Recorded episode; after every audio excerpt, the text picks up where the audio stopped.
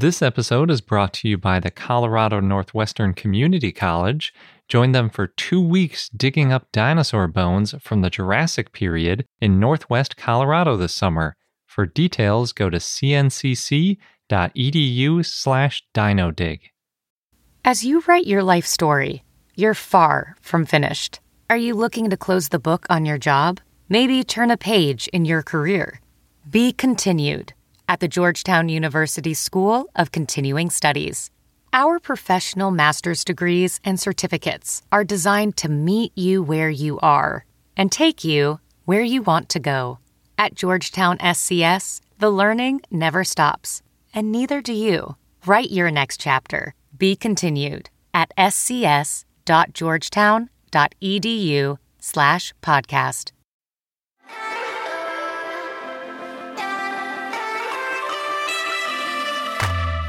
Hello and welcome to I Know Dino. I'm Garrett. And I'm Sabrina. And today in our 342nd episode, we have a bunch of news, including the long-awaited description of Cooper, the massive titanosaur from Australia. Oh yeah, we've been waiting for years. It's been breaking the internet as much as any dinosaur does, I guess. It's all over the place. That's also a very large dinosaur. Oh yeah. So it could definitely break a laptop or something if it stood on it, that's for sure. So yeah, we're going to talk a lot about that and other news. We also have an interview with Dean Lomax where we talk about all sorts of different fossils, including some really funny topical stuff like fossilized flatulence. It's got a nice alliteration to it. It's really hard to say. That took me a couple tries. And we have dinosaur of the day, Sauroniops, or Sauroniops, depending on where you put the emphasis. Before we get into all that, though, it's June 16th, or at least it will be when this episode drops, and that means we're ready to announce our winner for our t-shirt design competition. So first, just want to say again, thank you so much to everybody who participated in designing and in voting for the designs. It was a really great experience, and it was so cool to see all of the designs. Oh, yeah. We were amazed at how many entrants we got. We were hoping to get like 3 or 4, and that's sort of where we were in the beginning, and then we got this huge flood of them. I know. So much talent. I mean, we knew you were all talented, but to be able to see it. Yeah. And it was very flattering how many people put like I Know Dino on it or like tried to include elements of our show and stuff. It was very cool. Yeah. We got 640 votes for it, which was amazing as well to see. And I mean, we loved all of the designs, but we did promise there would be a winner. But we did stretch out the winners because if any keen-eyed observers noticed, there was an asterisk saying we might expand the number of winners if we like lots of them. And since we had people vote for their 5 favorite, we ended up deciding, okay, well, let's just do 5 winners. Mm-hmm. So yeah, there are now 5 designs in our store from the entrants. Yes, but the grand prize winner is the Soro Podcast t-shirt, which was designed by Venezoic. And it's really cool. It's a sauropod standing on top of the world. Sort of a Giraffatitan Brachiosaurus upright, and then its neck is like the antenna, and then there are like radio signals coming out of its head. Yep. It's really cool. Well, it's definitely a Brachiosaurus, as in the description. Oh, okay, good. Really close in second place is the I Know Dino t-shirt by Spectrum Dragon, and that's the one of the T-Rex and this red-tailed hawk skeleton. Yeah, it looks like the T-Rex is playing with the red-tailed hawk. I actually thought it was a chicken at first because that shows how much I know about what bird skeletons look like. But it looks like it's playing with it like a cat on its back, like curled up and like tossing at it. I don't know if that's the intention. That's just what it looks like to me. I should mention all of these designs were really close in terms of the number of votes that they got. So the other designs that are going to be featured in our store are the cute dinosaur t-shirt by Casimo Designs. And that one reminds me a lot of Gertie. Oh, yeah. It's like a cute sauropod, mm-hmm. Sort of sketch style. With hearts. Although Gertie was a little more aggressive than this one looked like it would be. Yeah. It just reminded me. Yeah. Then there's 80s Dino Rock t-shirt by King Mantis, which I really love the colors. Yeah, it's very much like an 80s rock t-shirt because it's like all black and then it's got like the bright yellow and red. And purple. Yeah, logo in the middle. It's really enjoyable. With a couple dinosaur skulls on it. And then there's the I Know Dino podcast t-shirt by that nerdy girl, which this one looked like some good personal touches. We've got the sauropod and the ankylosaur in front of I Know Dino, and, you know, those are our two favorites.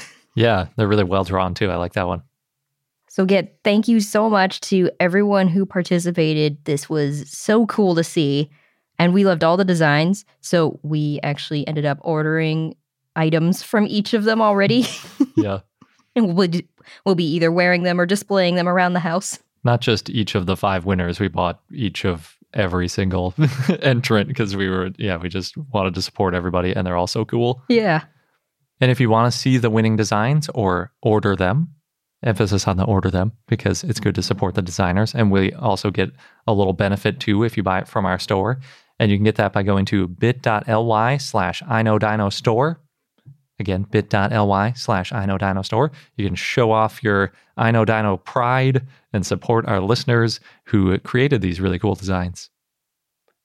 And speaking of people supporting I Know Dino, we have a new patron this week, and that's Arya and Tristanosaurus. So thank you very much for joining. Good dinosaur-y name. Mm-hmm.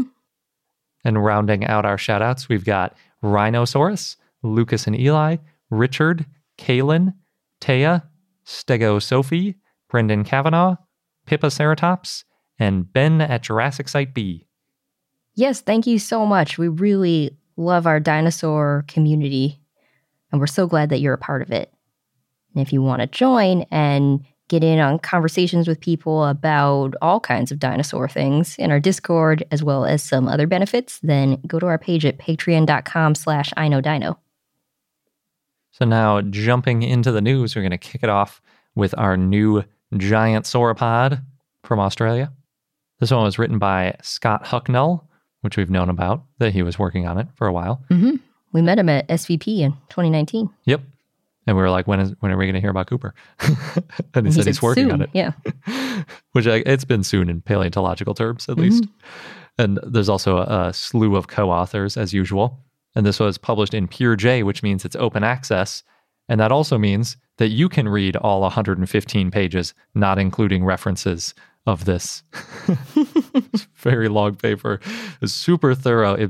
More than anything, it was almost like a complete compendium of recent paleontology in Australia, and some really good graphics of like Australia as a whole country and the different geological formations in it, and like how deep soil is, and all sorts of really in-depth geological details. Did you already say it was 115 pages? Yes. Yeah, it's very long. I mean, the whole paper is 130, but 15 are references, and you don't really read that part. So 115 of reading material, 8.5 by 11 size, not like book 115 single spaced, or yeah, single space. There are some pictures, but there are also some very difficult words. So although it was very well written, there weren't a lot of like made up words, because sometimes people write a paper and they just come up with a bunch of new words. This was easy to read as far as a 115 page paper goes. So I really appreciated that. And the massive size of the paper, I think, is pretty reasonable, considering that there was also a massive dinosaur. It is now the largest dinosaur ever found in Australia. Wow. Yeah. Although it's a big one. I wonder if they'll find bigger ones after this, because they're already finding more fossils and new specimens. They certainly could. We spoke with Joe Pegler and Corey Richards almost 2 years ago about this dinosaur back in episode 263. And they also both got shout outs in the acknowledgements section of this paper. Nice. But yeah, Corey, he was the one that gave us our tour of the Eromanga Natural History Museum. And he showed us some of the bones, and some of them were like maybe bigger than Cooper. So yeah, it's possible that Cooper won't be the largest dinosaur in Australia for long. And really, Cooper's getting towards the upper limit of sauropods in general, so it's possible that Australia could have the largest dinosaur, period, if they get much bigger than Cooper, but we'll have to wait and see what comes out. So yeah, we're very happy that now Cooper, its nickname, has been for the last several years. Its full official name is Australotitan cooperensis, so they managed to keep Cooper in there. I really appreciate that. That's good. Yeah. And then Australotitan is Australian Titan, just like Patagotitan is Patagonia Titan, all that kind of stuff. And then they said they named it Cooperensis because it's, quote, from the Cooper-Eromanga Basin, Cooper Creek System, and Cooper Country. That's a lot of Cooper. It is a lot of Cooper. So, yeah, well named, I think. And it is also the first dinosaur named from the Eromanga Basin. Far from the last. Yeah, we're expecting many more for sure.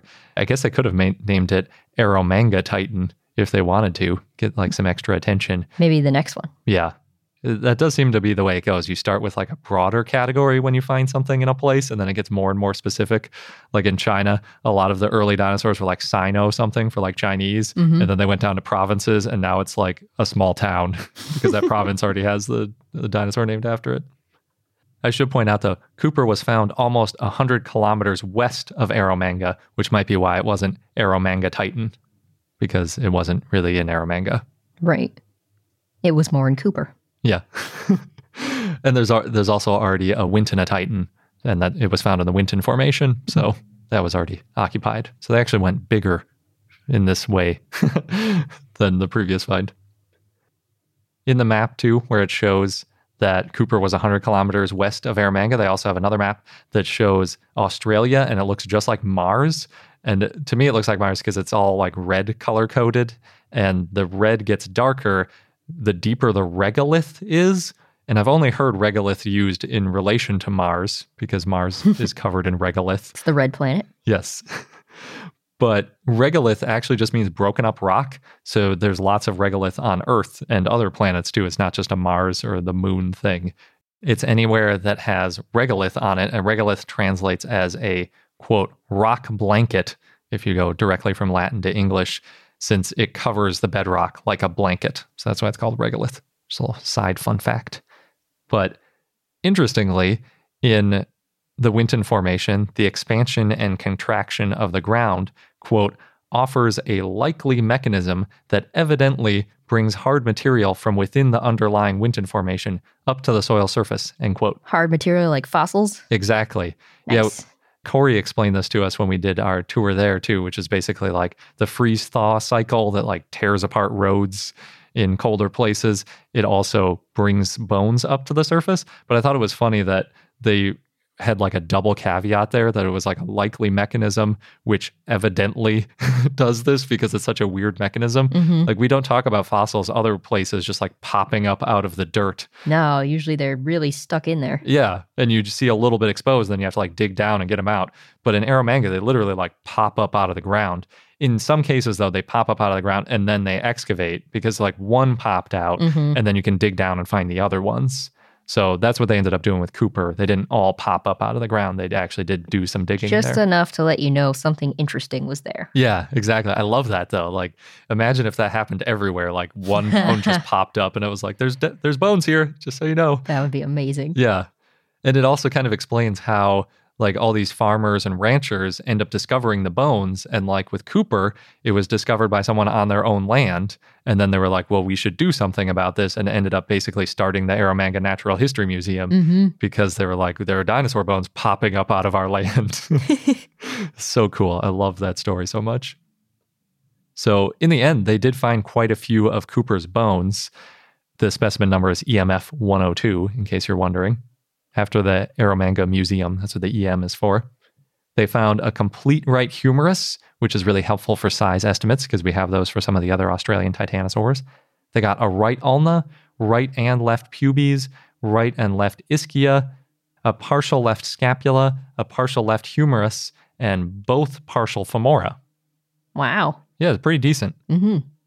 They also referred a few bones from other localities to Australotitan. Oh, yeah. What'd they refer?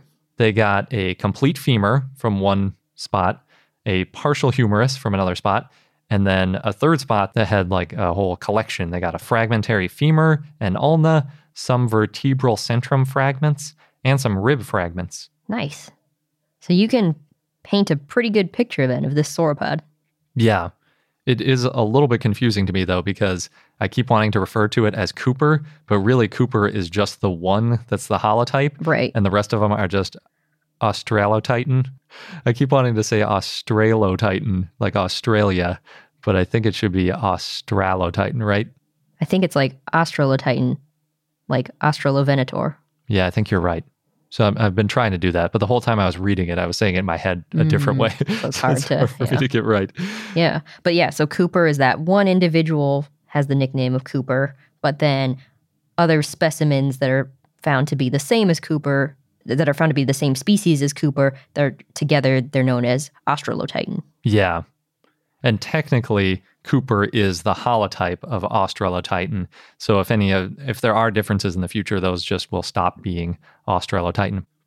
In addition to dinosaur fossils, they also found some really pretty fossilized ferns, as well as some wood that was fossilized and some sauropod tracks.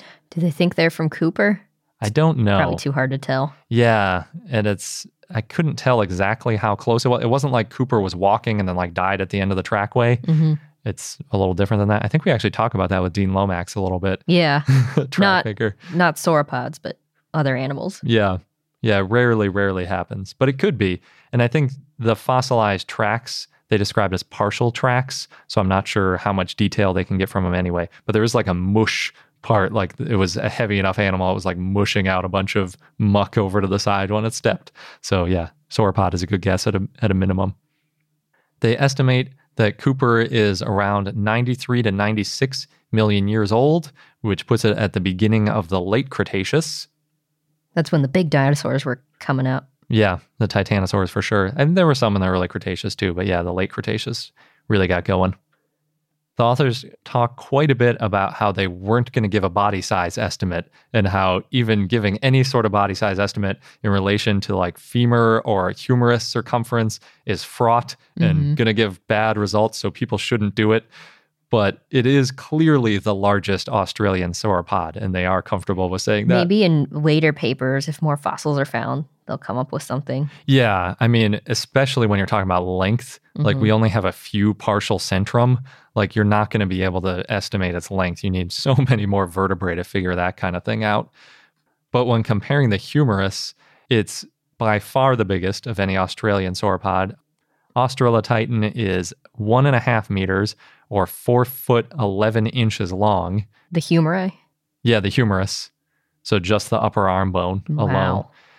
That compares to Diamantinosaurus, Savannosaurus, and Wintonotitan, which are all about 1.1 to 1.2 meters long. So you're talking not quite 50% bigger, but 30 to 40% bigger than any of the other Australian sauropods that have been described. And all three of those are from Winton, Queensland, which is about a one-day drive north of Eromanga.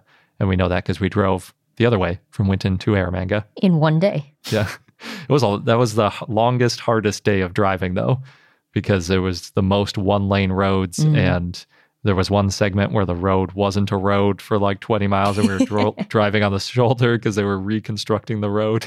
Yeah, but it was worth it. Yeah, I think we made it just before sunset. We were nervous that we weren't going to make it before sunset, and then kangaroos were going to storm the road and we were going to destroy our car and kill some kangaroos. But fortunately, they just stood on the side of the road staring at us as the sun was setting, which was very eerie. Some of them looked sleepy. Yeah, but some of them looked like they were just getting ready. They were starting to wake up and getting going. Mm-hmm. Yeah.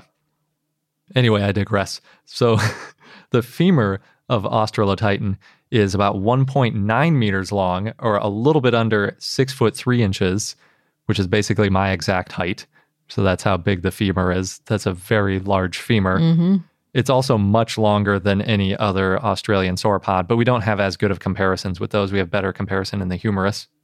And even bigger than that, so that's Cooper's femur is 1.9 meters, but the complete referred femur from a different Australotitan is estimated to be 2.15 meters, or about 7'1" long.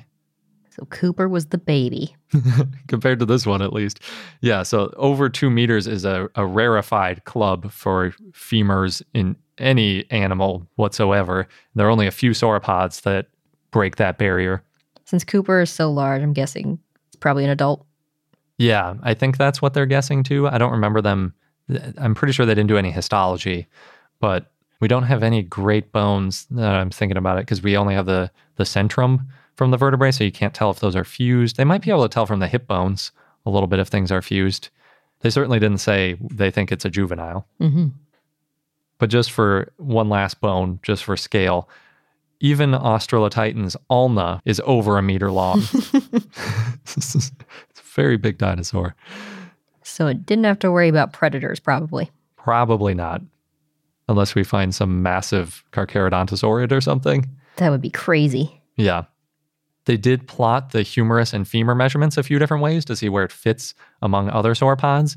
And basically, it's somewhere in the Footalonchosaurus to Dreadnoughtus ballpark, which are both... It's very large. Very large, yeah. The feared nothing dinosaur, because it was so large. Yeah. Although, I think... The authors are skeptical on the weight estimate of Dreadnoughtus because that's estimated at 74 tons, which is a little bit ambitious, I think, as well. Footalonchosaurus is estimated way less at 24 tons. So they're like, you know, it's somewhere in that range, 24 to 74 tons. Like, that's a wide range. Yeah, 3X, somewhere in there. But it's huge, right? It's bigger than anything alive today and one of the biggest sauropods for sure. Well, anything terrestrial alive today, right? I think so. I'm not really sure how big a whale humerus is. I think they have pretty reduced limb bones since they have the fins. So it's probably still bigger. I was thinking in terms of weight. Oh, when I said it was one of the heaviest? Yeah, that's true. And then one last note, the referred Australotitan, so those previous things were about the holotype and Cooper, but that referred one that's even bigger, that 2.15 meter femur, is close to the Argentinosaurus and Patagotitan ballpark, which are basically the largest sauropods that we know about. So it's right up there with all the giants. It is. It's definitely, some places we're saying it's definitely in the top 10.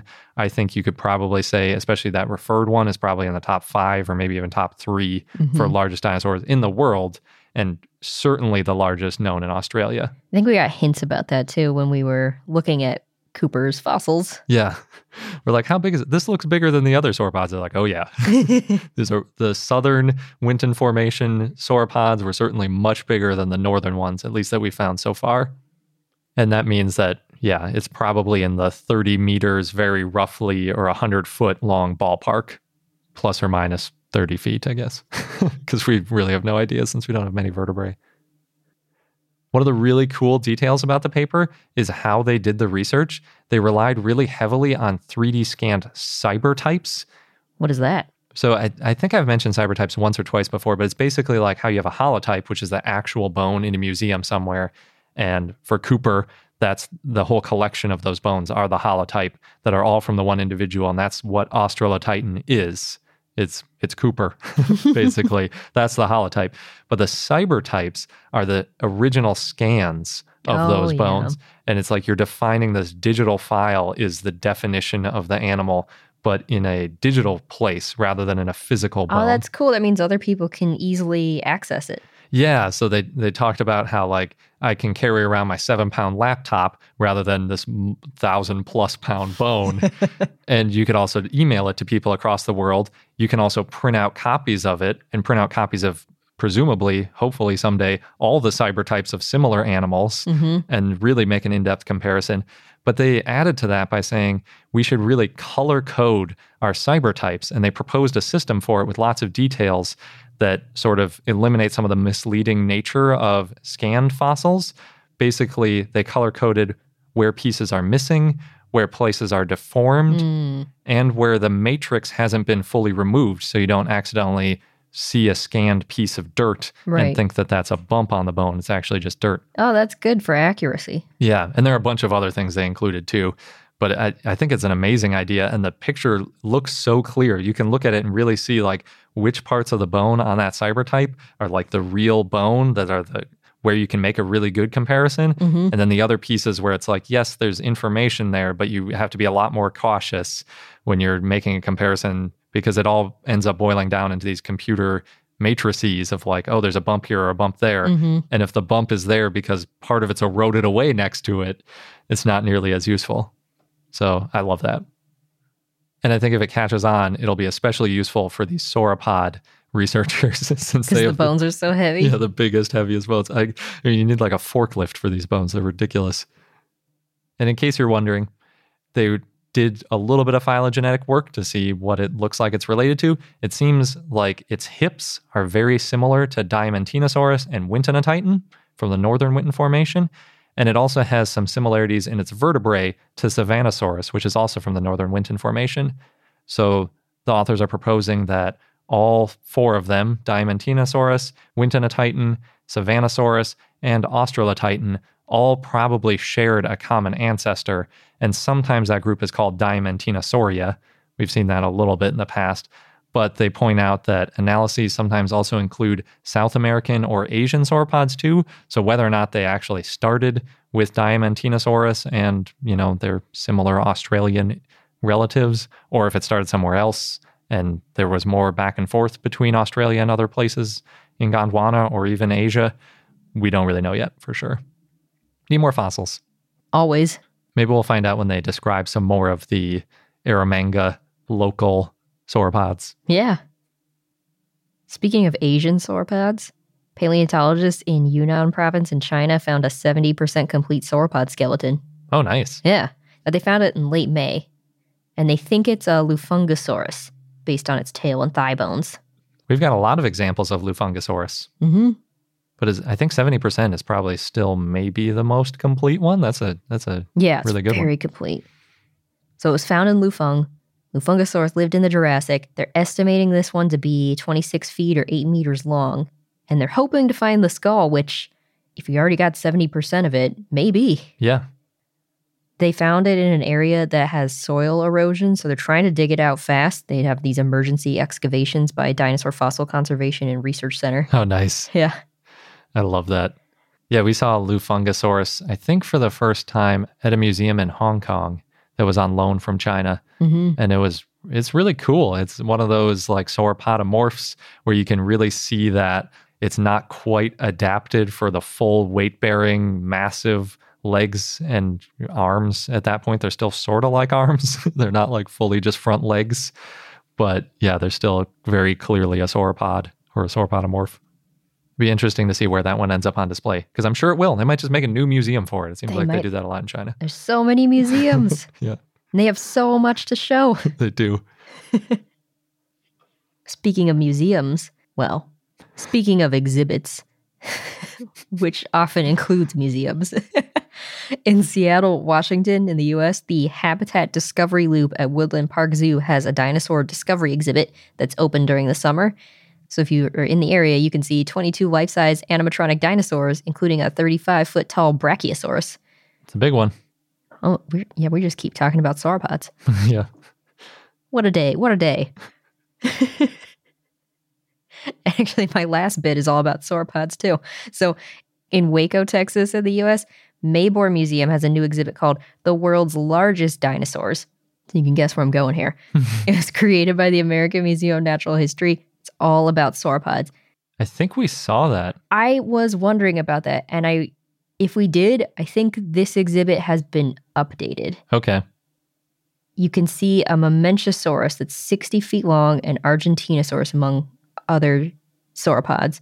And I can't remember if we saw a Mamenchisaurus when we saw it. Yeah, we did. And you can also see a sauropod heart to show how large it had to be to keep its blood circulating. The whole thing is to give you an idea of how much sauropods ate, how their bodies supplied oxygen.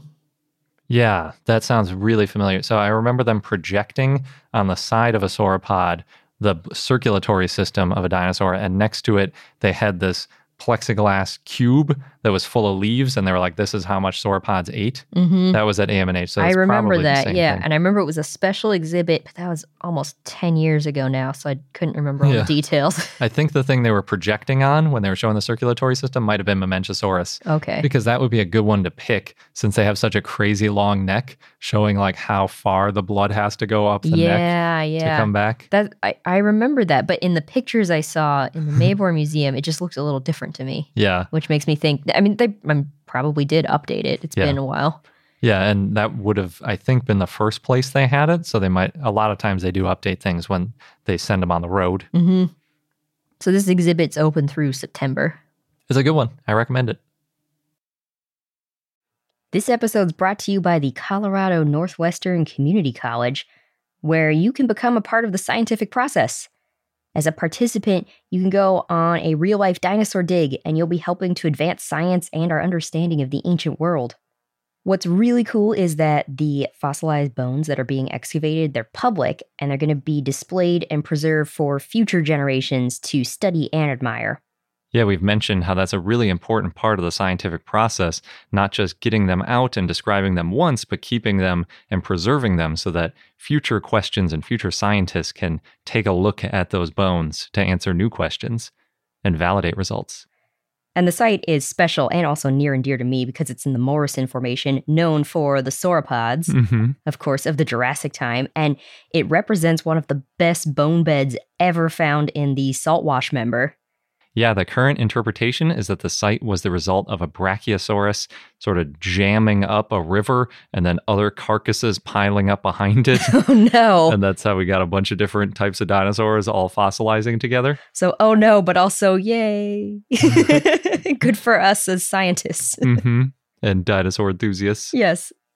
So there are two scheduled digs if you want to get involved with getting these bones out of the ground. You can go from July 6th to July 20th or from July 22nd to August 5th. Head over to cncc.edu/dinodig. You'll get all of the details. Just make sure that you register online by May 31st.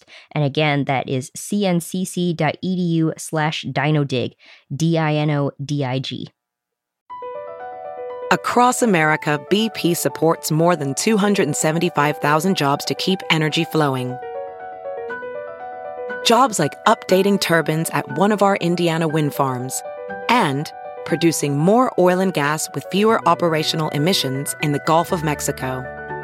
It's and, not or. See what doing both means for energy nationwide at bp.com/investing in America.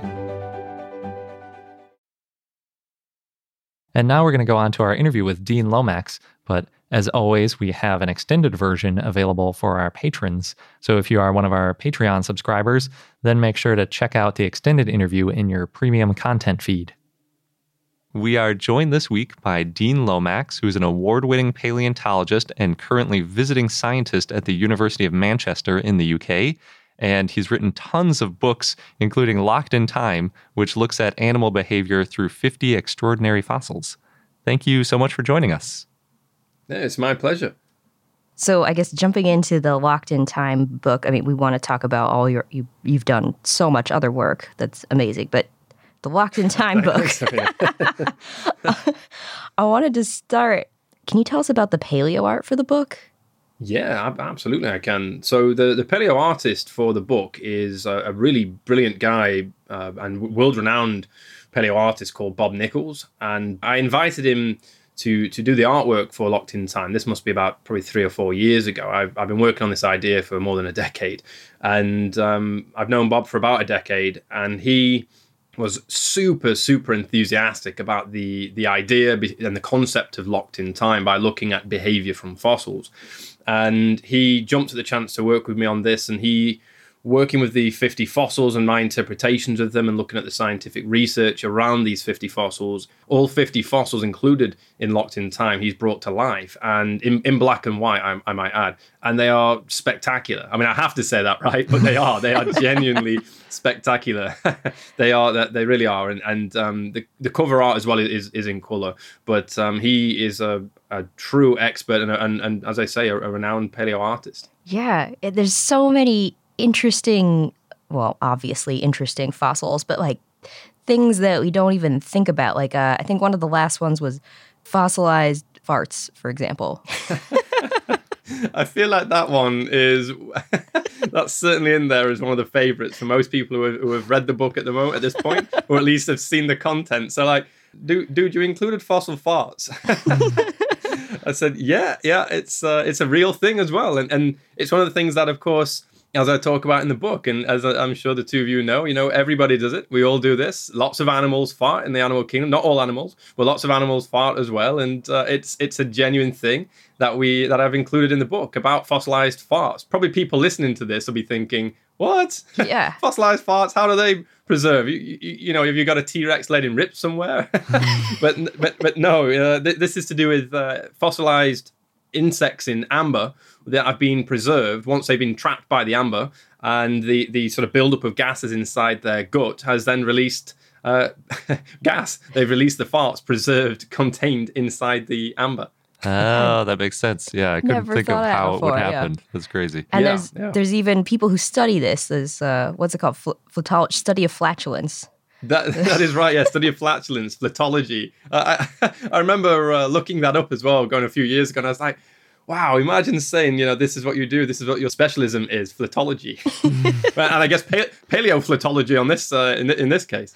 Yeah, that's even crazier. Not a lot of specimens to go by on that field. Ew. Yeah. There's a quote in there, and I feel like I have to say, because my favorite dinosaurs are sauropods, and Garrett likes the ankylosaurs. We like to have a little back and forth, but you have this quote in there. It says, if you want to impress somebody with a dinosaur fact, look no further than the sauropod dinosaurs. Take that, Garrett. That's one for Team Sabrina there. Yeah. It really was.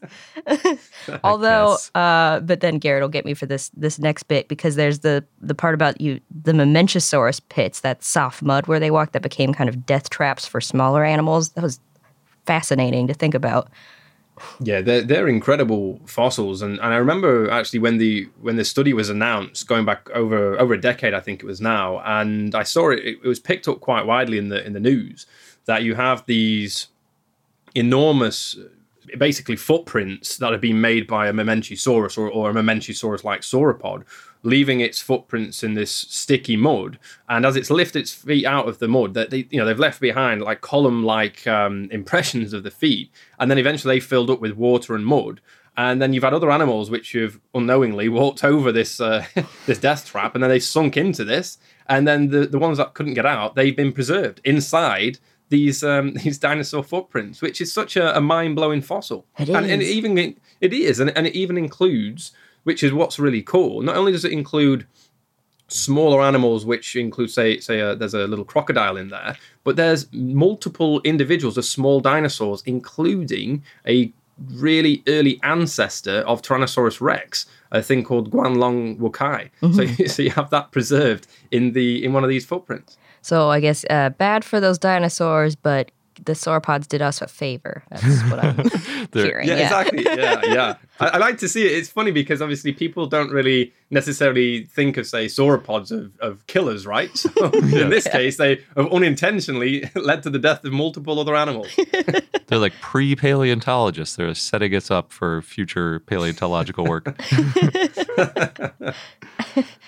And then there was, more on the sauropod theme, the Wyoming Dinosaur Center and its something interesting site, which really was something interesting. Yeah, in terms of the SI, the something interesting site, it has a deep sort of personal meaning and deep personal connection for me, because when I was 18, this is in 2008, I'd finished high school, and I didn't have the grades or the qualifications to actually go to university, and I also didn't have the money to go to university, so I thought, well, what can I do to really get into paleontology?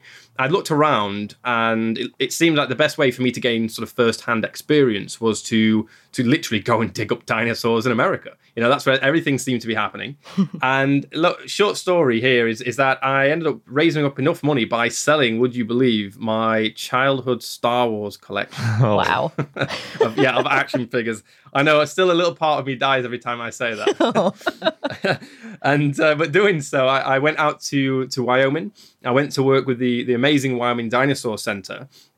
And this was the first time where I was introduced to this dig site, to SI. And I walked out onto the dig site, and I was blown away by this incredible dig site full of lots of dinosaur bones, primarily of sauropods like Camarasaurus, but probably some diplodocids there as well, like Diplodocus bones. And throughout the site, there was lots of fossilized mud as well, where it was like a choppy kind of setting where you've got lots of footprints left behind by lots of sauropods, probably as part of a massive herd. And now that already is really interesting, but the most intriguing thing about this is that there is evidence there of effectively it being an Allosaurus kill site. So you have the scattered remains of a juvenile Camarasaurus at this site that had been dined upon by multiple Allosaurus, ranging from juveniles to adults. And we know that because we have probably working out hundreds and hundreds of teeth of an Allosaurus that has been found there. And no Allosaurus bones. So we know that they were there literally feeding on the carcass. Wow. That's That's really cool. I'm sure it's still painful that you sold your collection, but obviously it worked out in terms of your paleontology career. And is the Something Interesting site kind of what sparked the idea for this book? Because you said this book had been years in the making. Yeah, in part it was actually to do with the Something Interesting site, but it was another fossil at the Wyoming Dinosaur Center that really gave me the idea for this. So I can still remember this vividly like it was yesterday. On my very first day at the Wyoming Dinosaur Center, I was given a tour of the museum displays by another volunteer called Jordi. And Jordi was from Spain, and we had a good connection, both being from Europe, and we were chatting away about what it's like to be at this museum and his past experience. He'd been there a few weeks, and he said, Dean, this museum has some world-renowned fossils here, some spectacular fossils from all across the world. And whilst he showed me through the collection and through the displays, he showed me one specimen of a gigantic chunk of limestone, which came from Solnhofen in Germany. Oh, yeah. Came from a town near Solnhofen in Germany, a place called Eichstätt. And he said to me, Dean, just take a moment and look at this surface. Well, as part of this large block, the only way I could describe it, as part of the surface, there was it appeared like trampling, like some sort of trace. And I just thought, oh, that's weird. And he said, now follow that. And I followed it for 9.7 meters, so over 33 feet. And at the end of this trace was a tiny horseshoe crab. And I was blown away. This was an entire death trace made by this tiny horseshoe crab, 12.7 centimeters long. Wow. Preserved all, right there. You had this entire moment in time captured. And I was just, utterly blown away. And I thought, instantly, my reaction was, I've never seen a fossil anything like this anywhere in the world. And it just gave me this idea right then to think about, I wonder if there's more fossils where you can learn about behaviours. And funnily enough, with that particular specimen, I ended up describing a few years later with one of the then museum paleontologists, Chris Racy. So that really was where the idea and the concept of Locked in Time came from. Wow. Yeah, it's literally locked in time. Yeah, right? That is so cool. Yeah, so I guess just for our listeners and hopefully soon to be readers, what's kind of the general concept of the book, what they can expect from Locked in Time? Yeah, thanks, Sabrina. Locked in Time is effectively a unique book that focuses on prehistoric animal behavior. And in this case, it's told through 50 of the most extraordinary specimens ever discovered. And this is based on the direct evidence as well contained in the fossils. And there's very little room for sort of interpretation with this. And so it effectively provides an unprecedented glimpse at the real-life behaviors of prehistoric animals. I guess for the two of you as well, when it comes to dinosaurs and prehistoric animals, nothing excites us more than their behavior, right? Mm-hmm. Working out how and what they ate, whether they cared for their young and how they reproduced and, and everything more. And you can watch dinosaur documentaries today or see dinosaur movies, Jurassic Park and so on. And it's the behavior that really captures our interest, right? And so with this book, that was a key thing I wanted to help others to understand, that we do have extraordinary fossils that do provide us with direct evidence of behavior, which I brought together in 5 chapters, one which looks at sex, another which looks at parental care and communities, one that looks at moving and making homes, which is primarily trace fossils and their makers, and fighting, biting, and feeding. And then the last one is kind of a catch-all for all the other oddities. It's called Unusual Happenings. And, I guess my take-home for Locked in Time is that I really hope it will encourage readers to look at fossils and prehistoric life with an entirely new perspective, helping to show that these once living, breathing animals are as real as you and me. Definitely. And you mentioned the chapter on trace fossils, but I think trace fossils come throughout. Even you talk about the dinosaur mating dances or different kinds of tracks and things like that. Exactly. And this is it. This is why I find it so fascinating to look at behavior in fossils, because you can learn so much more. And I always like to point out with this sort of stuff is that, obviously the three of us would, and everybody listening to this would agree that, say, a Tyrannosaurus Rex skeleton is amazing, right? Absolutely is, and you can learn so much. But then if you had a T-Rex where it tells you that bit more about its behavior and its life, it just makes it feel more alive. It makes it feel real to you. You can see these things then as living, breathing, real animals. Yeah, absolutely. And things that you know, there's the ones that confirm what you already thought, like, okay, yeah, there's bite marks on a triceratops and that's interesting. But then you find something like, you know, completely unexpected, like almost, I would almost put the fighting dinosaurs in that category where it's almost equal sized predator and prey going at it together. And you're like, why are they fighting? That doesn't seem like the ones we would pick in the ecosystem to be fighting. yeah, exactly. And, you know, that's the one of the coolest specimens as well in the book, the famous fighting dinosaurs, right? That I remember seeing that as a child and being truly captivated by the story it tells of, you know, a velociraptor fighting with a protoceratops. Mm-hmm. and then, you know, they're then together forever, locked in time, you know? It's such a cool fossil.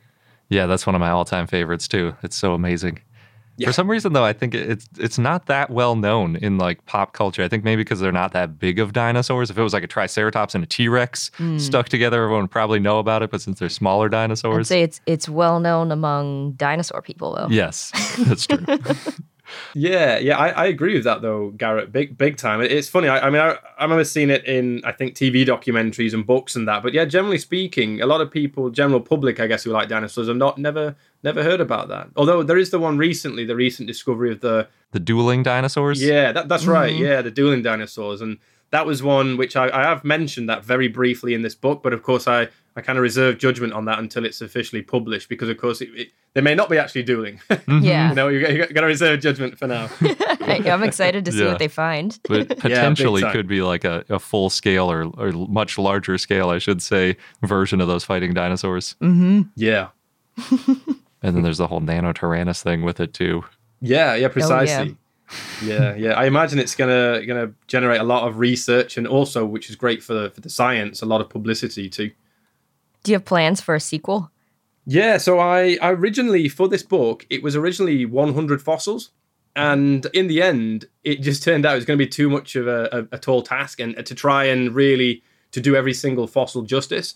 And so the decision was made to make it 50 fossils. And then depending on, you know, fingers crossed, I'm crossing my fingers right now that people hopefully like the book and buy the book to learn about these fossils, that it may lead to a second, which would be fantastic because some of the other examples that I'd love to include, you know, one, for example, thinking about off the top of my head is that there's evidence of giant saber-toothed cats, you know, like Smilodon, of them fighting together and using their big canine teeth to literally puncture the top of the skull of one another. And so that's such an awesome fossil, right? And we had to cut so many cool fossils out of the potential, you know, of having the 100. So yeah, there is plans to have effectively a volume 2, and we're hoping that that'll happen. Cool. Nice. Your path to paleontology career is a pretty interesting one and maybe not typical of what we usually hear. Could you tell maybe some tips for people who might be interested in getting into this field? Yeah, of course, Sabrina. Yeah, so I talked briefly about my kind of journey going out to Wyoming, selling the Star Wars collection and things and raising enough money to effectively, what I wanted to do was just gain the first-hand experience. And that was just really important for me because I didn't have the grades and I didn't have the finances to go to university here in the UK. I decided that I just needed to get my hands dirty, literally get out onto dig sites, be around paleontologists, and just literally just be a sponge and absorb as much as I could. And working with the Wyoming Dinosaur Center, volunteering there in 2008 for almost 4 months, just it gave me the experience I needed and the information that I needed to be able to say, right, okay, here's my foot on the ladder. Now I need to go here and I need to do this, I need to do that. And it allowed me to just continue to work out what was right for me as an individual because I just felt, you know, university and the way I learn is just it doesn't really suit me. I'm much one of those people who has to kind of get out there and do things, and that's the way I really learn. And so I originally held off university. I never actually did an undergraduate degree. And so I started writing from this trip in Wyoming in 2008. I actually began writing my first scientific paper literally off the back of that in September 2008 at the age of 18. And that was after the discovery of an ichthyosaur at my local hometown museum of Doncaster Museum and Art Gallery here in the UK. And I began volunteering there when I was 18. Just to, again, it's all important, and I really must stress how important it is to gain experience. Even if you were like me, I was working jobs that I really didn't like. I was working as a barman, bar staff, waiting on people. I was doing sort of delivery services and things like that.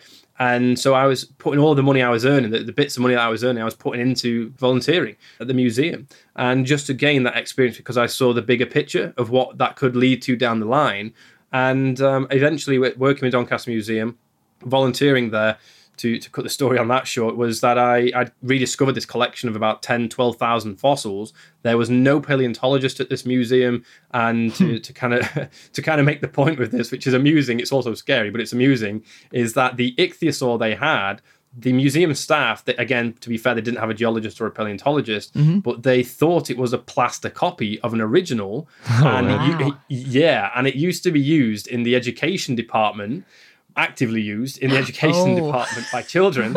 And so you imagine this 18-year-old kid who's just come back from America and who's like, I like dinosaurs and stuff, and saying to the museum, this is actually real. I'd even said it looks like there's stomach contents potentially preserved in the between the ribs there, which as it turns out there was, and that specimen formed the basis of my first peer-reviewed paper, which I began writing almost there and then, 2008, and that it was eventually published in 2010. And so by doing that, I started writing lots of papers, researching fossils, getting as much experience volunteering as possible, and then really, as I say, worked my way up the ladder to the point where I surpassed doing a bachelor's degree and ended up doing a master's, which over here we have a thing called an MPhil. I don't know if you have it in the US. And MPhil, like, it's called a master's of philosophy, but it's in paleontology. And then I went on to do my PhD. And so, I guess now over the years, I've published nearly, I think, 50 scientific papers, and most of them have been on ichthyosaurs, and it's been fun. Awesome. Nice. So that fossil that you discovered was real after all those years of kids handling them and hopefully not damaging it too much. What did it end up being? What was it? A really significant find? It really was. It was a specimen that really sparked my career in paleontology, especially academia. And funnily enough, I ended up working with a world-renowned paleontologist on marine reptiles, somebody called Professor Judy Massere, who serendipitously I'd met in the summer of 2008 and 2009 in Wyoming, who was visiting from New York. So it was really all by chance. And I worked with Judy, and Judy and I put our heads together, studied the specimen, and actually determined that it was new to science. So this was an entirely new species, which we got to name, and we actually named it after Mary Anning as Ichthyosaurus anningae, which translates to Mary Anning's fish lizard, the only ichthyosaur ever named after Mary Anning. Wow, yeah, you'd think someone else would have named an ichthyosaur after Mary Anning over all these years, but... Yeah, right, after 2 centuries. Yeah, you righted the wrong, so that's good. Awesome. And then in addition to doing research and publishing books, you're a scientific consultant on shows, and you've co-hosted, and you've also had appearances in documentaries and shows, and done, like, all kinds of cool scientific communication and outreach. Oh, thanks, Sabrina. Yeah, that's become a large part of my work is the science communication side of things, and it's from working with, say, school groups, school children, and talking about paleontology and really getting them excited about fossils and dinosaurs, right up to co-hosting and presenting TV shows. The main one I did over here in the UK was a program in 2015. Called Dinosaur Britain, that was presented by a presenter over here called Ellie Harrison, who's really brilliant. She's known for various different TV shows over here, and I effectively co-hosted the show with her. It was a 2-part primetime series that aired here, and it was based around one of my books, Dinosaurs of the British Isles. And so it was one of those things where Dinosaurs of the British Isles had taken me 3.5 years to write. I didn't get paid to do the book. It was a real labor of love, but then it led to doing this amazing thing where it reached genuinely millions of people who could then learn about dinosaurs found here in the British Isles. And then that's led to more TV programs, TV projects, and working as a consultant on various things. And it's really just humbling that other people come to me now and ask to be part of TV shows and actually talk about science. And yeah, it is. It's become such a big part of my work. That, and I guess, I should say field work too. I also lead lots of kind of field expeditions and digs and things too. Wow. Cool. Do you sleep? I probably need to sleep more. That is for sure. There's one film I know you consulted on recently. It's that short film, Sea Dragon. I was wondering if you could tell us a little bit about that. But it just came out, right, at the film festival. It did, yeah. Yeah, that was it's a really, really neat idea as well. And the team behind that have done such a great job. They'd come to me with the concept. They'd already put it together of effectively telling the story of Mary Anning, who at the moment is obviously incredibly popular with a lot of stuff, which I'm really happy about. You know, Mary Anning was my childhood hero, right? Mm-hmm. And I was fascinated by her story as a kid. And I guess for her, she was one of the people who I really got into paleontology. But with this idea, they came to me saying, look, you know, we want to do something very different with Mary Anning's story. We want to tell the story of Mary and Joseph's first major discovery of the ichthyosaur, which is what Mary and Joseph made this amazing discovery in between 1811 and 1812. As it goes, and as what we know from direct evidence of this, of writings, is that actually Joseph, her slightly older brother, he found the skull of, at the time, of course, they didn't know what it was because, you know, there was no such thing as an ichthyosaur. Nobody knew what they were, right? And they found this giant skull, you know, over a meter long.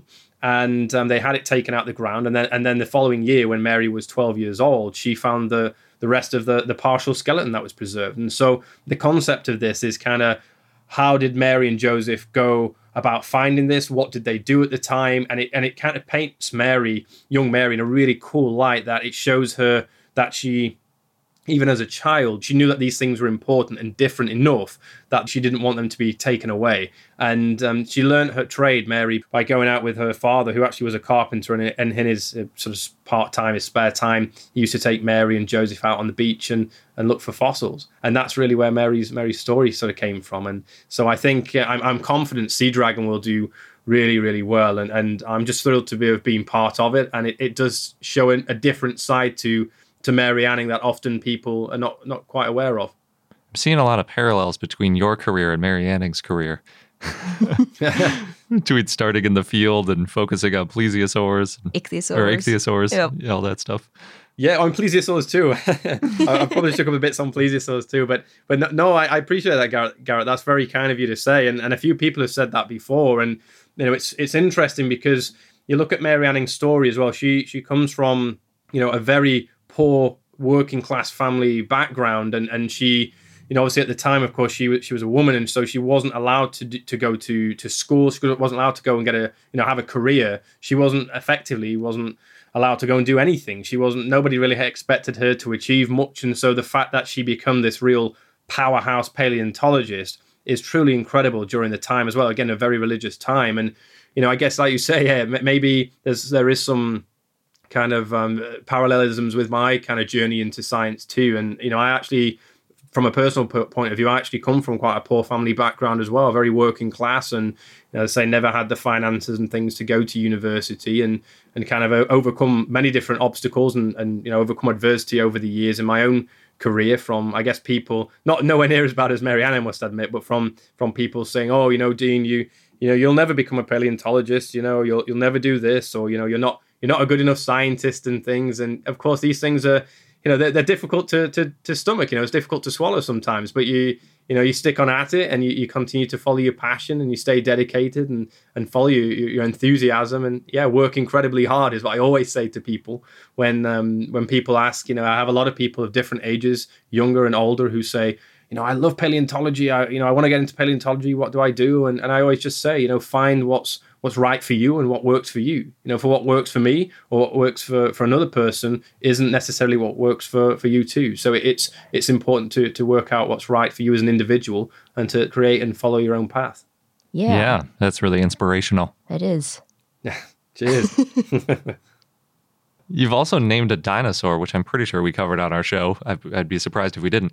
Para-avian theropod Hesperornithoides. Could you tell us a little bit about that discovery?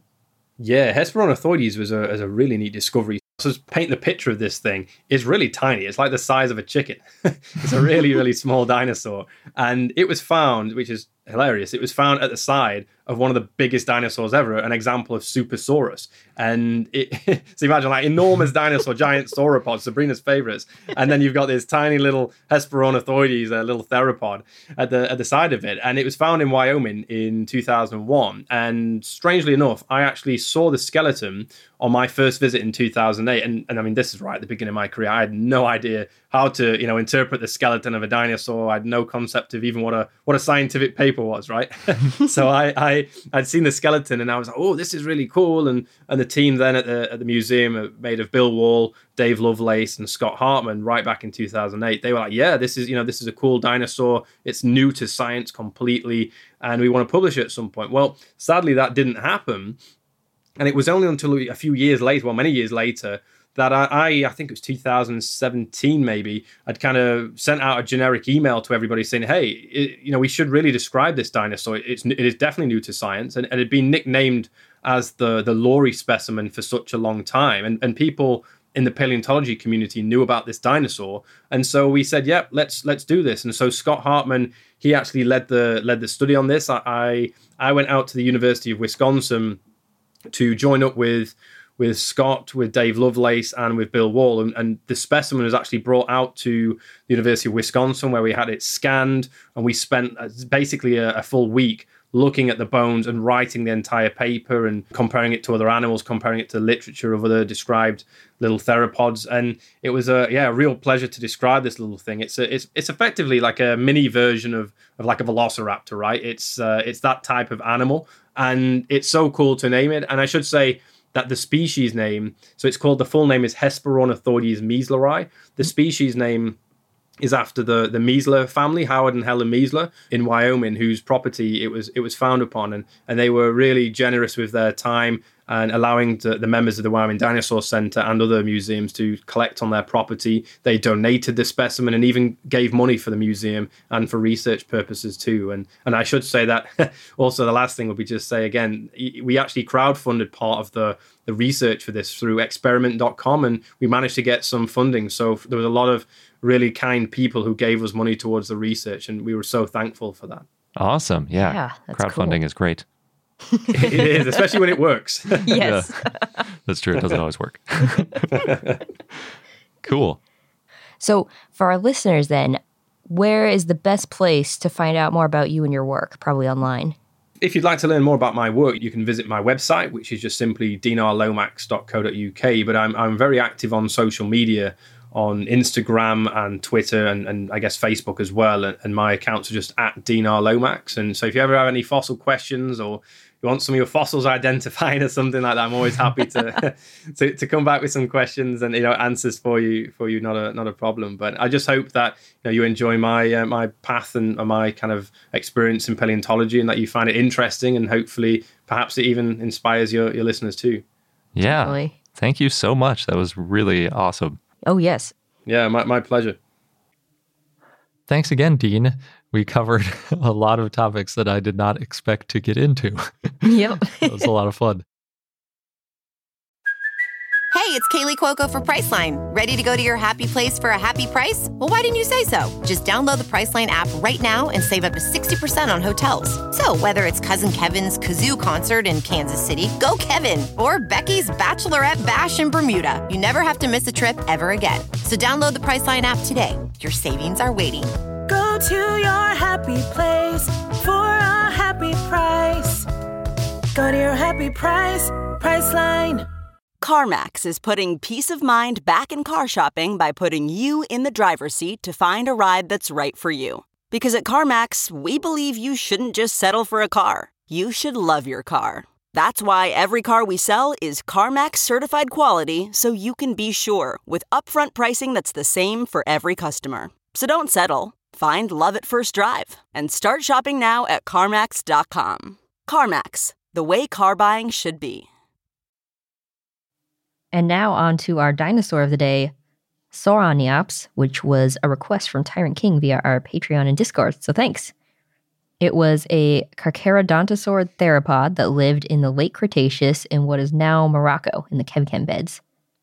It looks a lot like Carcharodontosaurus. It's got that elongated skull and sharp teeth, but it had a kind of a dome on its head.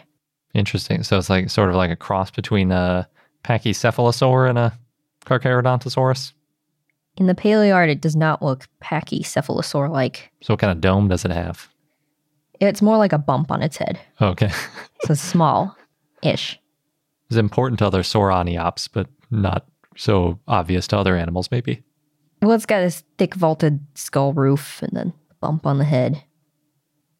The holotype is MPM 2594. It's a nearly complete left frontal bone, part of the skull, which is just above the eye socket. That's what the description is based on. And it's described as thick and broad. And the fossil was about 7.5 inches or 19 centimeters long. Someone had bought the fossil from a Moroccan fossil dealer and then donated it to the Museo Paleontologico di Montevarchi in Italy. The fossil had been collected by locals, so the exact location of where it was found was unknown. Sauroniops was described and named in 2012 by Andrea Cao, Marco Dalla Vecchia, and Matteo Fabri. When they were first describing this fossil in 2012, the authors said, quote, "Although the combination of features present is unique and should support the institution of a new species, pending more complete specimens, we feel it would be inappropriate to erect a new taxon," end quote. But then later in that year, they reanalyzed the fossil and found it was unique enough to be named. I like it when people are cautious about naming new dinosaurs. Mm-hmm. They decided to reanalyze it because several papers showed that Carcharodontosaurs had distinct frontal bones, and that could be used to tell them apart. Mm. And they said in the 2012 paper, quote, "Due to the numerous autapomorphies in their skeletons, Carcharodontosaurs can be identified even from isolated bones." And they said that the type specimens for Eocarcharia, Carcharodontosaurus iguodensis, and Veteropriestosaurus were unique enough to be named from isolated bones. The type species is Sauroniops pachytholus, and being a Carcharodontosaurid, it was carnivorous and bipedal. You might notice from the name, Sauron, the genus name means Sauron Eye, and it's named after the character Sauron from Lord of the Rings. Nice. That's because the only known fossil is from above the eye socket. Oh, that's funny. Like the Sauron Tower with the big eyeball. Mm-hmm. And then the species name means thick dome. So they did. It's a little bit like Pachycephalosaurs because they have the same pachy in it. That's true. I guess when I was looking at different paleo art, it just have a vision in my head of how thick the Pachycephalosaur dome is, and it's a little different. Yeah, it's not nearly as wide. It's not like the whole head feature. It's like a smaller. I think your bump description was apt. Yeah. Sauroniops was originally thought to be a derived member of Carcharodontosauridae, but the later 2012 paper, the one that named it, found it to be a basal Carcharodontosaurid and related to Eocarcharia. That is confusing because usually you put the author's name and the year to name a paper, but they talked about it twice in the same year with the same authors. Yep. So you got to be extra specific. Yeah. Sauroniops lived at the same time and place as Carcharodontosaurus. Compared to other theropods found in the Kem Kem beds, the frontal bone was only known in Carcharodontosaurus. But it had this small dome that protruded from the middle of the fossil. So this bump on the head could be for display or headbutting, but it's really hard to know for sure based on the one fossil. I guess nowadays that when they think that Pachycephalosaurs might not have even used their heads for bumping, this one may not have as well. Yeah. At least not at a full, charge sort of thing. Yeah, true. The nasofrontal suture of Sauroniops extended along 40% of the frontal length, so the nasal bone was contacting the frontal bone for over 40% of the frontal length. As you can imagine, because it's just the one bone around the eye, it's really hard to estimate the body length for Sauroniops. But based on the length, width, and thickness of the skull bone, the specimen was found to be similar in size to the frontal bones of really big Carcharodontosaurid specimens with well-preserved skulls. And based on that, they estimated Sauroniops to be 33 to 39 feet or 10 to 12 meters long. The holotype is thought to be an adult based on the size of the frontal being about the same size or larger than the size of frontals in adult Carcharodontosaurus. As you can imagine, because there's only the one bone, there's some debate over the validity of Sauroniops. Yeah. A 2020 study by Nizar Ibrahim and others found Sauroniops to be a junior synonym of Carcharodontosaurus saharicus. They looked at the neotype skull of Carcharodontosaurus saharicus and found the frontal of Sauroniops to be 60% the size of the frontal of Carcharodontosaurus saharicus and said, quote, "This size disparity casts in a new light what amount to minor differences between these specimens." Yeah, and then you get into the whole, was it just a younger version of the same thing with some subtle differences because it's young? So they found that the unique features of Sauroniops were not different enough from Carcharodontosaurus saharicus. Andrea Cow, however, did not agree with the synonymization. That often happens when people finally put their nickel down and say, I think this is a valid new species. It's hard. It can be hard to unring that bell. Yeah, so maybe there will be future papers about this dinosaur. Hopefully future fossils are found. Mm-hmm. Although what if they only find the bone over the other eye? That would be funny. And before we get into our fun fact, I have a quick correction from last week.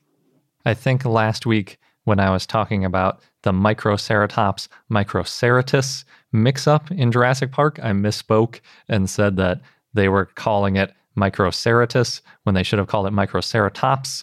But Microceratops is the one that was previously named for a species of wasp or a genus of wasp. So it changed to Microceratus.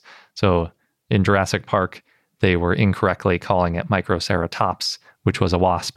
And they should have said Microceratus, which is a dinosaur. Oops. Yeah.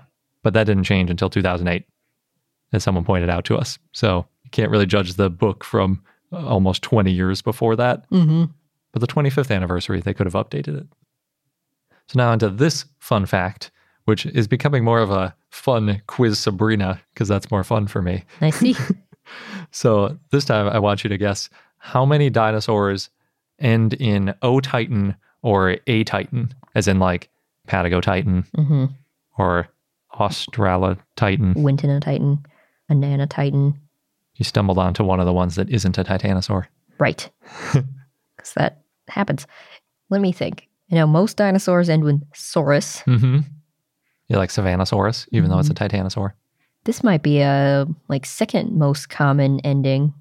Oh no, there's raptor. Yeah, it's definitely up there.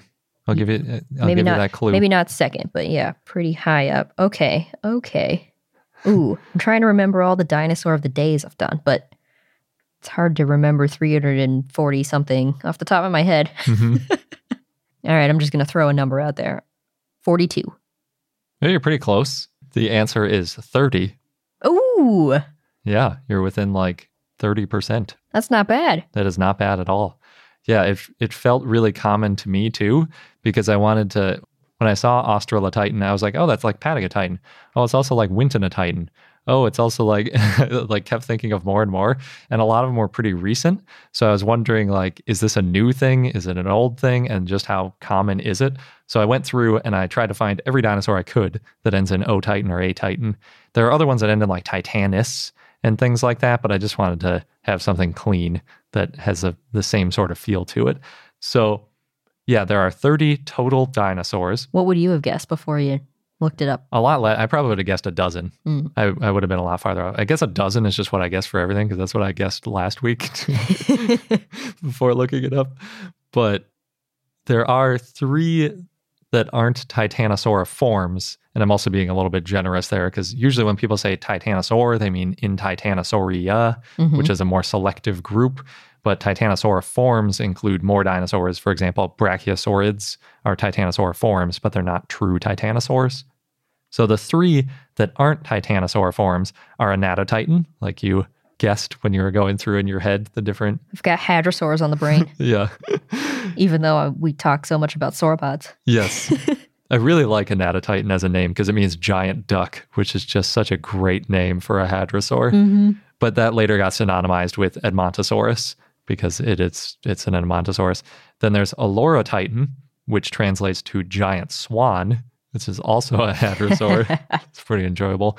And then there's Tyrannotitan, which I translate as Titan Tyrant, And I think that's because it's a Carcharodontosaur, which presumably is named after its food. Oh, must be a big one then to go after Titanosaurus. Yeah, it's like a full-size Carcharodontosaur. So like Carcharodontosaurus or like Giganotosaurus. You know, it's one of those big ones. And they found a whole bunch of teeth. I think they said 50 plus teeth around a Titanosaur. Ooh. Which is, I wonder if it was a juvenile. That's why it became prey. Because if it was an adult, it wouldn't have been able to be eaten. Yeah, unless it was sick. Yeah, or if it was just a really aggressive or maybe more than one Carcharodontosaur. And some of the adults in Patagonia, too, weren't that big for sauropods. But anyway, back to Titanosaur forms, because that's the more interesting. It's not really as interesting. But the name, I think, should be reserved for Titanosaur forms probably in the future. I think Anaticotitan gets a pass since it was only named 2 years after Giraffatitan. And Giraffatitan is the oldest example I could find. It was named in 1988, which is a lot later than I expected. I would have thought this like O-Titan, A-Titan ending had been more established, but Giraffatitan. So well done, Gregory S. Paul, for coming up with that. Gondwanatitan was the only other one I could find named in the 1900s. The other 26 were all named this century. That tracks with the pace of dinosaur discovery. I don't know. I mean, it hasn't been 26 out of 27 or 28 of sauropods that were named this century. It should be like 2/3 if the naming is even. But you're right. It does show how much the pace has picked up. But the detail I stumbled onto that blew my mind when I was doing this is that our podcast has been around for most of the titanosaurs on this list. 14 of them are since 2014. See, that's why we keep talking about sauropods. Keep finding more. It's just crazy. I can't believe that our podcast has been around for most of the dinosaurs that end in O-Titan or A-Titan. Started the podcast at a good time, I guess. Yeah, it's crazy. The first one that we covered on our show, at least in the news segment, was Patagotitan in episode 142, which means that like all of those actually happened in basically the second half of our show. To this, it's very frequent that these come up. Mm-hmm. We actually missed one in the very beginning. We missed Lowacotitan in 2016. We were still getting our groove, I guess. We were, yeah. Interestingly, almost all of the dinosaurs that end in O-Titan or A-Titan were named after places until about 2 years ago when they're all named after like people and all sorts of different things. Mm-hmm. But I think that's probably because all of those places already had blank titans named after them, which Australotitan is sort of a nice return back to that. Or Australotitan. Oh, yeah. Although there was already Wintonotitan. So even though there are 17 places with titanosaurs named after them in that format of place titan, Australotitan is only the third one that's named after a country. Hmm. The others are Brasilotitan or Brasilotitan and Angolatitan, named after Brazil and Angola. But there are some other ones which are named after really large regions, and I drew the boundary line at larger than Great Britain, which is like roughly 80,000 square miles, but there's nothing close to that. So you could draw the line at 100,000 or 200,000 and give you the same results. And in increasing size, Wintonotitan, the Winton Formation is probably bigger than Great Britain. Then there's Patagotitan, so Patagonia, Europatitan, named after Europe. Whole continent. Oh, yeah. I guess Australotitan is also technically a whole continent. That's true. Then Siberotitan, Siberia. Siberia is bigger than Europe, which is kind of crazy. There's Gondwanatitan. The entire supercontinent of Gondwana gets its own titan. And then Oceanotitan. The biggest one. It's just named after the Atlantic Ocean. So yes, there are a lot of dinosaurs that end in this titan. And we've been around for most of them. How cool is that? That is cool. Also, when I was a kid, I don't remember ever seeing these. It was all like Brachiosaurus. Like, there wasn't anything that ended in Titan. It was all Saurus. Yeah. And Raptor. Back in the 90s and the 80s, that was all the rage. It wasn't until later we got all the Titans. Well, you also had Myasaura. That's true. I didn't hear about Giraffatitan until way later either. I think Brachiosaurus sort of cemented its place as that tall, upright one, and then especially with Jurassic Park. Yep. Oh, Ceratops, too. That was also big. Oh, true. Yeah. I wonder if you could get to a point where you could tell somebody's age based on the types of dinosaurs they named if you asked them to name a dinosaur. That's a good point. Or favorite dinosaur. There's definitely going to be like a Jurassic Park focus. Like anybody who says Velociraptor is probably a Jurassic Park era kid. T-Rex, though, has been the favorite since like 1918 or something. Yeah, that one's just classic. Yeah. And that's what most people say. And that could be from any reason. It could be from going to a museum or Jurassic Park or a Fantasia. Book. Yeah. Yeah. But if you said like Myasaura or any of these newer ones. Well, Myasaura's not that new. Yeah. I don't know. One of my favorite dinosaurs now, though, is Zool. And I'm not as young as that discovery by a long shot. That's true. Well, maybe you can't get an exact age, but you can get an idea. It's true. And that wraps up this episode of I Know Dino. One last thank you to everyone who participated in our t-shirt design competition. And if you want to purchase your own shirts and see the 5 winners of the competition, then go to our store at bit.ly/inodinostore. Thanks again, and until next time.